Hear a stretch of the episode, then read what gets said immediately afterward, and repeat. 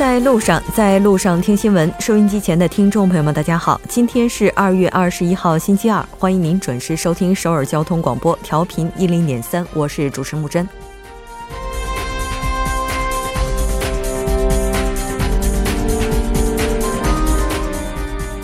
Me Too 这股旋风从韩国司法界刮到了文艺界，著名话剧导演也从神坛跌入了泥土。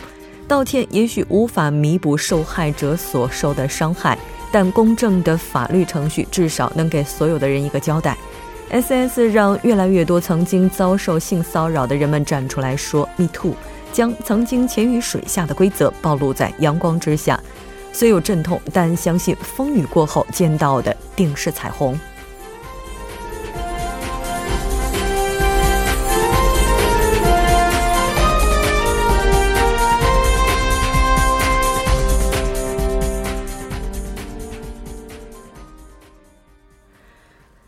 接下来来关注一下今天的要闻新闻。在韩国，韩美军方表示，冬残奥会结束后发表联合军演重启时间。韩国启动 WTO 争端解决机制，回应美国贸易保护主义。新闻在中国，北京八分钟连排在即，表演团队在韩驻地首次接受媒体采访。假期最后一天，中国各地迎来返程的客流高峰。走进世界，美国国务院表示，副总统访韩，北韩在最后一刻放弃与美方会晤。俄国外交部表示，数十名俄及独联体国家公民在叙冲突当中伤亡。平昌冬奥特别节目《冬奥风采》今天赛事部分将聚焦花滑女子单人滑短节目比赛、男子冰球韩国队芬兰。冰壶女子循环赛、短道速滑男子500米预赛、短道速滑女子1000米预赛。新闻放大镜依然邀请专家学者放大探讨新闻热点焦点。那今天我们要讨论的主题是2018年平昌冬奥会的中场盘点。从每周一到周晚六点至八点，了解最新热点焦点，锁定调频一零点三新闻在路上。稍后是广告时间，广告过后马上回来。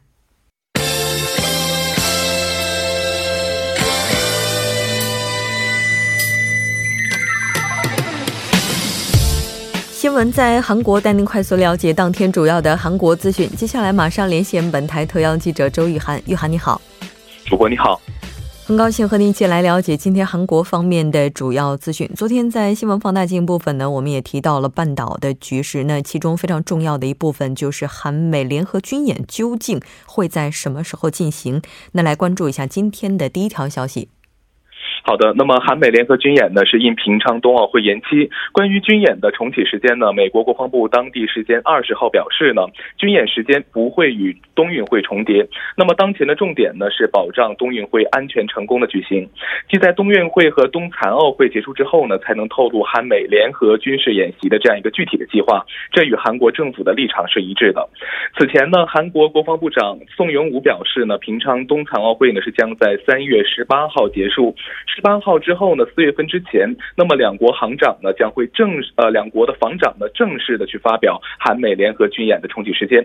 那么美国之音广播二十号也表示呢，呃驻韩美军司令这个文森特布鲁克斯当地时间二月十四号呢向美国参议院提交的报告中也表示要继续进行韩美联合军演。主播，嗯，是的。那对于韩美军方来讲，这次军演也是非常必要的。我们来看一下。是的，那么布鲁克斯就强调呢，为了巩固同盟，抑制呃增强抑制这个北韩侵略的能力呢，维护停战形势，那么军演是必要的。布鲁克斯呢还在报告中指出，北韩至少部署有三种炮击系统，可以在不发出警告的情况下攻击首尔首都圈地区。主播，嗯，是的。那届时军演会给半岛带来怎样的一些影响，我们也会不断的关注。那再来看一下今天的下一条消息。好的，下一条是韩国启动 WTO 争端解决机制，回应美国贸易保护主义。是的，没错，应该说特朗普总统呢，在一八年年初的时候就投下了一个又一个的贸易炸弹。我们来看一下韩方启动的争端解决机制。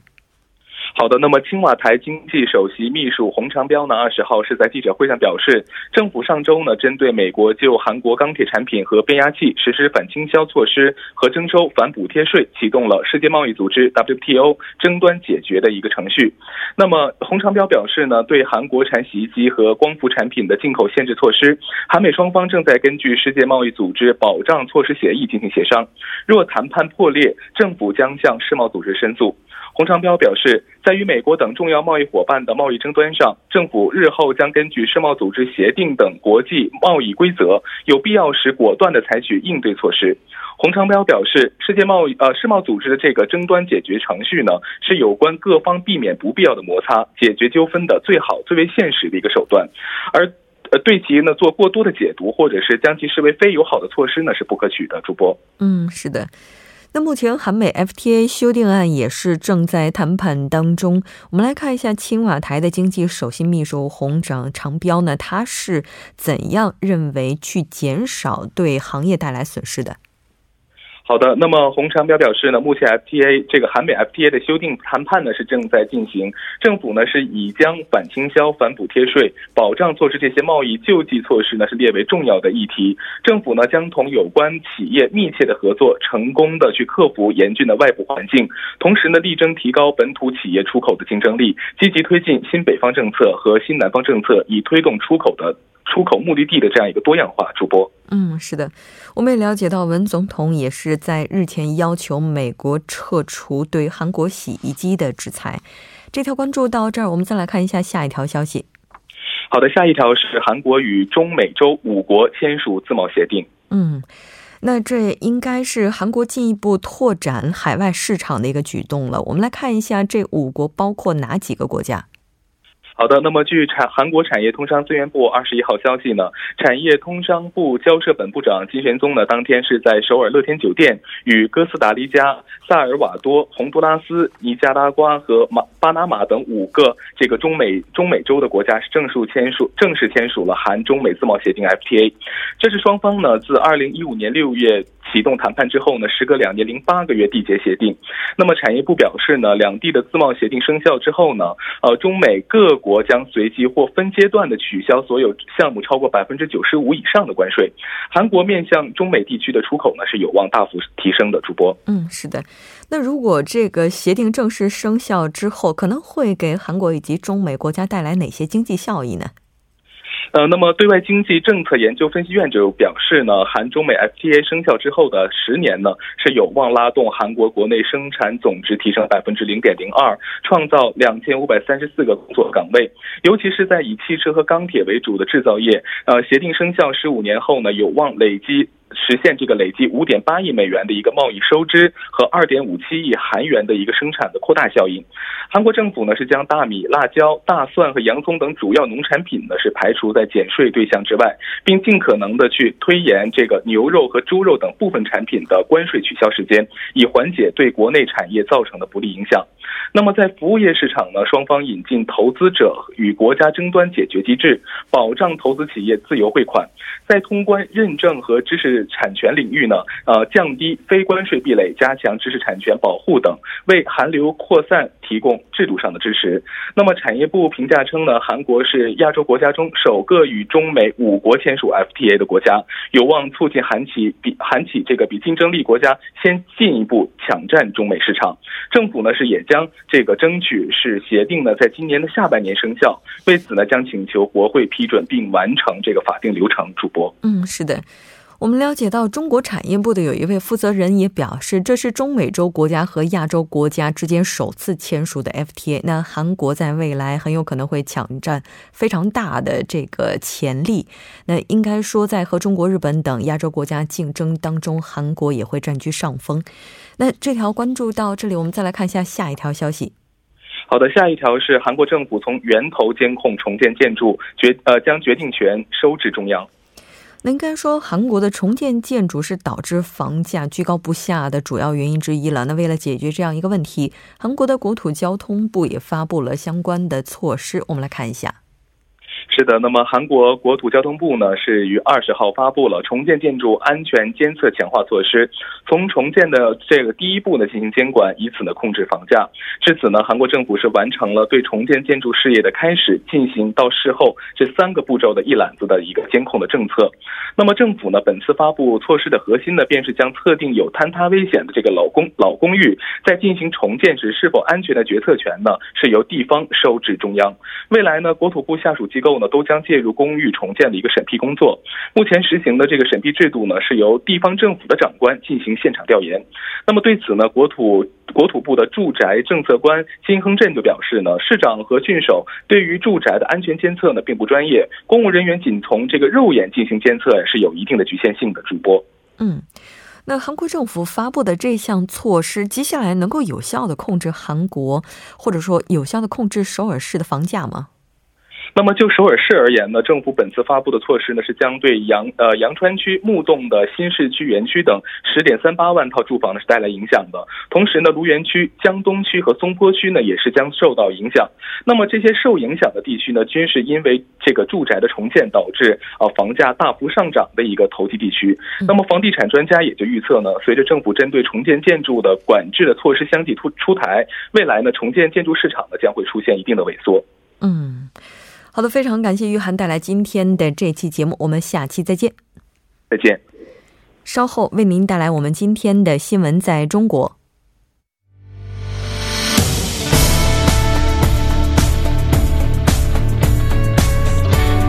您现在收听的是《新闻在路上》。好的，欢迎回来。新闻在中国带您快速了解当天主要的中国资讯。接下来马上连线本台特邀记者王静秋。静秋你好，主播好，听众朋友们好，很高兴和您一起来了解今天中国方面的主要资讯。那第一条资讯，我们来关注一下目前已经抵达平昌驻地的中国北京八分钟的团队。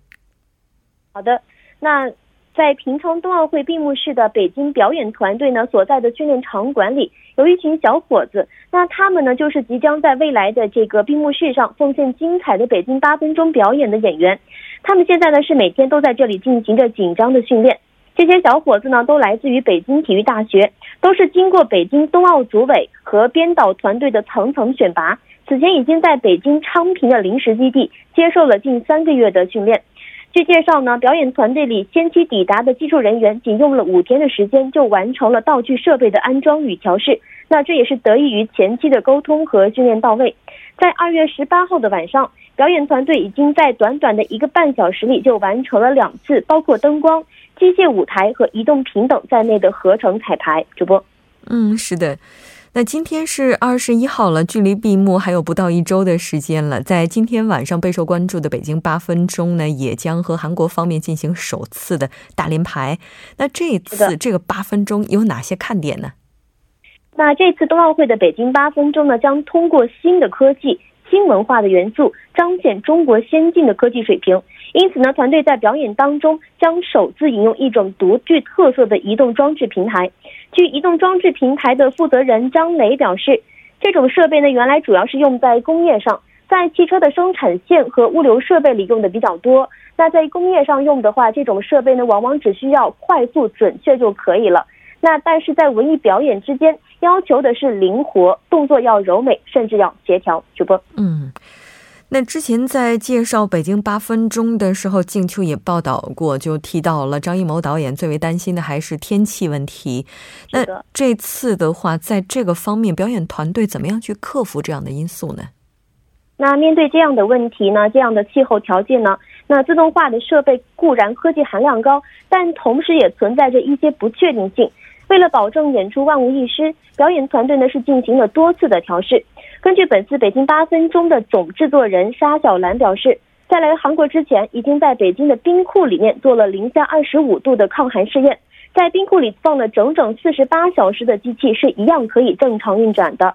那还做了一个每秒八米的一个风洞实验，在每秒八米的风速的情况下，设备仍然可以走。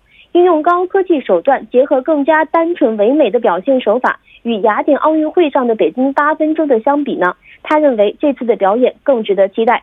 那沙小兰说，按照张艺谋导演的话，在北八分钟的里面，要想把中国灿烂的文明都说清楚，其实不太容易。那么这次走的路线是完全不一样的，这次完全是一个单纯的主题，主要是想表达中国人民欢迎全世界运动员相聚北京。主播，嗯，是的，没错。那在这里，我们也祝愿今天晚上的大连排一切顺利。再来关注一下下一条消息。好的，假期最后一天，各地迎来返程客流高峰，交通部发布十大最堵高速。主播，是的，没错。那到今天，应该说中国的春节长假才算差不多结束，人们也开始陆续的返回自己的工作岗位。我们来看一下相关的报道。好的，那今天呢是节假日的最后一天，一些大城市的返程交通也迎来了一个拥堵的高峰。那据交通运输部路网中心呢，用大数据排出未来车辆最集中的一呃十大线路，其中呢，廊坊到北京、保定到北京、东莞到深圳、苏州到上海等十条返程的线路是最为拥堵的。交通部门提醒旅客要尽早出门。另外呢，在天气方面。中央气象台预计，未来三天南方阴雨的天气还将持续，西北地区东部等地有降雪。那新一轮的冷空气给中国大部地区会带来大风降温，西北、江南、华南等纷纷出现降温，部分地区降温会超过十摄氏度。那也正值春运的返程期间，公众呢需要防范降水和降温天气给返程道路带来的不便。此外呢，雾锁琼州海峡海口路面滞留过海的车辆已超过万辆。主播。那这一次的话，节后交通高峰期大概会持续到什么时候呢？据公安部交管局的预测呢，今年节后集中出行高峰将持续到二月二十四日，也就是农历大年初九左右。二月二十五日呢，也就是农历大年初十的前后，由于中小学即将开学，那又会迎来一个学生集中返程的高峰。在铁路方面呢，据中国铁路总公司的消息，从昨天起，铁路春运是迎来了返程客流的高峰。全国铁路预计发送旅客一千零六十万人次，同比增长百分之八点三。铁路部门提示广大的旅客，已经通过互联网和电话成功预订但尚未取票的旅客，一定要尽量提前取票。乘车的时候呢，要携带车票以及与车票面信息一致的有效的身份证件，尽量提前出门，为安检、取票、验票进站等留足。这个时间以免耽误行程。主播，嗯，是的，没错。那当然也希望收音机前的听众朋友们能够参考节后的中国节后的高峰期来调整自己的出行。那我们再来看一下下一条消息：中国发布新修订快递封装用品的标准，满足环保要求。主播。是的，没错。那随着中国快递业的发展，可以说它产生的垃圾也是备受人们诟病的。我们来看一下中国官方发布的有关快递封装用品的新标准。好的，国家质检总局、国家标准委近日发布新修订的一个快递封装用品系列国家标准，根据减量化、绿色化、可循环的要求，对快递包装减量提出了新的要求。新修订发布的快递封装用品系国家标准。要求快递包装袋宜采用生物降解塑料，减少白色污染，降低了快速快递封套用纸的定量要求，降低了塑料薄膜类快递包装袋的厚度要求，以及气垫膜类快递包装袋、塑料编织布类快递包装袋的定量要求。主播。是的，没错。据说这次在尺寸上也有了新的要求，来促进循环利用。那我们也希望这样的政策能够减少中国由于快递而产生的垃圾数量。非常感谢静秋带来的这期连线，我们下期再见。主播再见，听众朋友们再见。稍后来关注一下这一时段的路况、交通以及天气信息。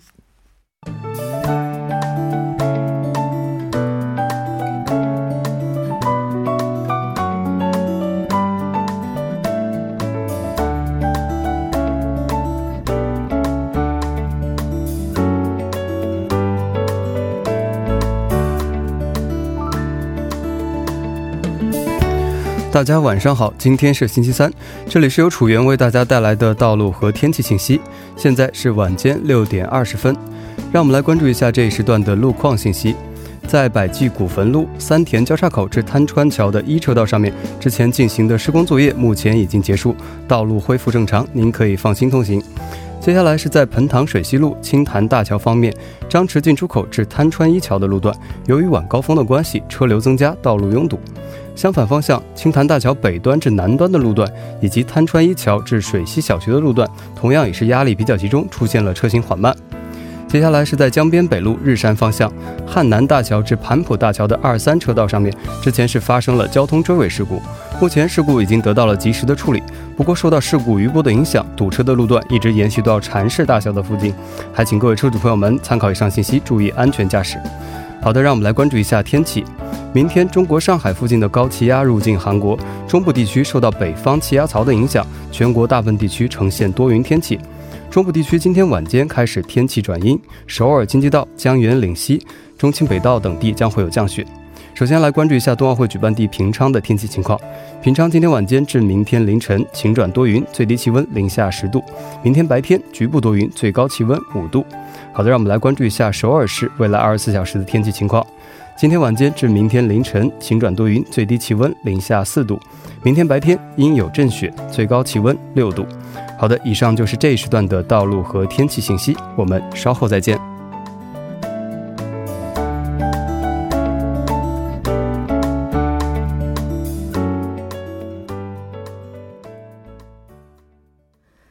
好的，欢迎回来，走进世界，为您介绍主要国际资讯，带您了解全球最新动态。接下来马上连线本台特邀记者齐明明，齐记者你好，主播你好。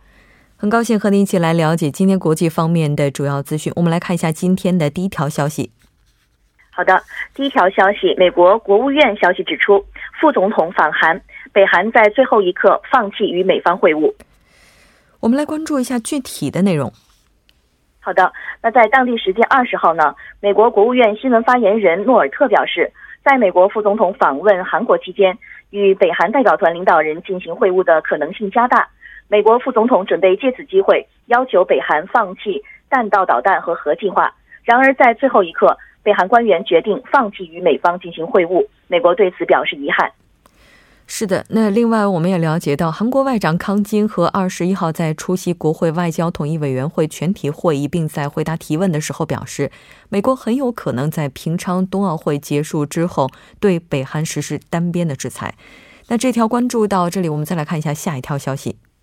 好的，第二条呢是俄罗斯外交部发表声明表示，数十名俄罗斯及独联体国家公民在叙利亚冲突中伤亡。那我们来看一下这份声明当中具体提到了哪些内容。好的，声明说呢，在不久前叙利亚境内发生的冲突中，有数十名俄罗斯及独联体国家公民受伤，也有上述国家的公民死亡。目前，俄方已经协助受伤人员回到俄罗斯，并在不同的医疗机构接受治疗。那声明还强调，不论俄军人还是俄制式装备，均未参与呃叙利亚境内的冲突。随后呢，俄外交部发言人表示，在本月早些时候的一次空袭当中呢，还有五名俄罗斯公民疑似死亡。那在总统新闻秘书发表声明强调呢，这些公民呢可能与当地的武装分子并无关系。嗯。那这条关注到这儿，我们再来看一下下一条消息，来自欧盟。是的，呃，二零一七年近二十点五万难民进入欧盟，数量降至四年最低。是的，那我们来看一下这个数据和二零一六年相比，大概下降了多少？根据这个报告显示呢，这一数字比二零一六年的五十一点一万减少了约百分之六十。而在难民危机高峰的二零一五年，有一百八十万难民涌入了欧盟。报告说，去年进入欧盟的难民呢，主要来自叙利亚、尼日利亚和科特迪瓦。那去年进入欧盟的难民当中呢，三分之二是来自非洲，特别是去年下半年，摩洛哥、阿尔及利亚和突尼斯的难民入境人数迅速的增加。是的，没错。应该说，随着难民潮的涌入，给欧洲各个国家的政治、外交、经济带来的压力都是非常大的。虽然说和一六年相比有所减少，但这个压力仍然是存在的。是的，报告还指出呢，与近几年相比，二零一七年经由地中海东部、中部以及西巴尔干路线到达欧洲的难民人数急剧减少，但是面临的这个难民涌入压力是依然存在的。报告称，去年进入意大利的难民大幅减少，这得益于欧盟与土耳其的合作，以及从利比亚出发的偷渡人数减少。不过，从地中海西部进入欧盟的难民数量较上一年翻了一番，达到了二点三万。是的，没错。其实这个欧盟的难民政策呢，也是直接影响着国家的版图以及他们的政治格局分配。那现在各国也都是非常担忧，由于难民的分摊可能会引发欧盟的分裂。这条关注到这儿，我们再来看一下下一条消息。好的，下一条消息呢，来自联合国安理会，二十号在纽约联合国总部举行了会议谈，呃，会议审议巴勒斯坦问题。嗯，那联合国秘书长古特雷斯首先呢，在会上也是进行了发言。我们来看一下他主要提到了哪些内容。好的，古特雷斯重申了联合国通过两国方案，在联合国有关决议和国际法框架下解决巴以问题的决心。他指出呢，当前巴以局势面临着严峻的考验，国际社会关于两国方案的共识呢有削弱的危险。加沙地带局势动荡不安。数百万巴勒斯坦难民的生活受到了威胁，他呼吁各方立刻采取一致的行动，通过对话解决当前的问题。那根据我们了解，巴勒斯坦总统呢也是当天接受邀请参与了这次会议讨论。他在会上的表态是怎样的呢？那阿巴斯在会上表示呢，巴勒斯坦坚持通过谈判解决问题，一直积极的寻求同包括美国、以色列等在内的各方展开对话。但是也表示，以色列多次缺席会谈，拒绝履行联合国有关的决议。以色列关闭了解决巴以问题的这个大门。他们还表示，美国承认耶耶耶耶路撒冷是以色列首都，也是一个非常危险的决定。耶路撒冷应对所有信仰三大宗教的信众开放。嗯，是的，没错。那这次的话，巴勒斯坦的总统阿巴斯呢，也是在会议上呼吁联合国能够接纳巴勒斯坦成为正式会员国。当然，目前所有的各方态度都是非常重要的，美国的态度也是非常敏感的。我们来简单了解一下。好的，美国代表黑利表示呢，美国很清楚巴勒斯坦当局对美国承认耶路撒冷是以色列首都的不满，但表示呢，这个决定不会改变。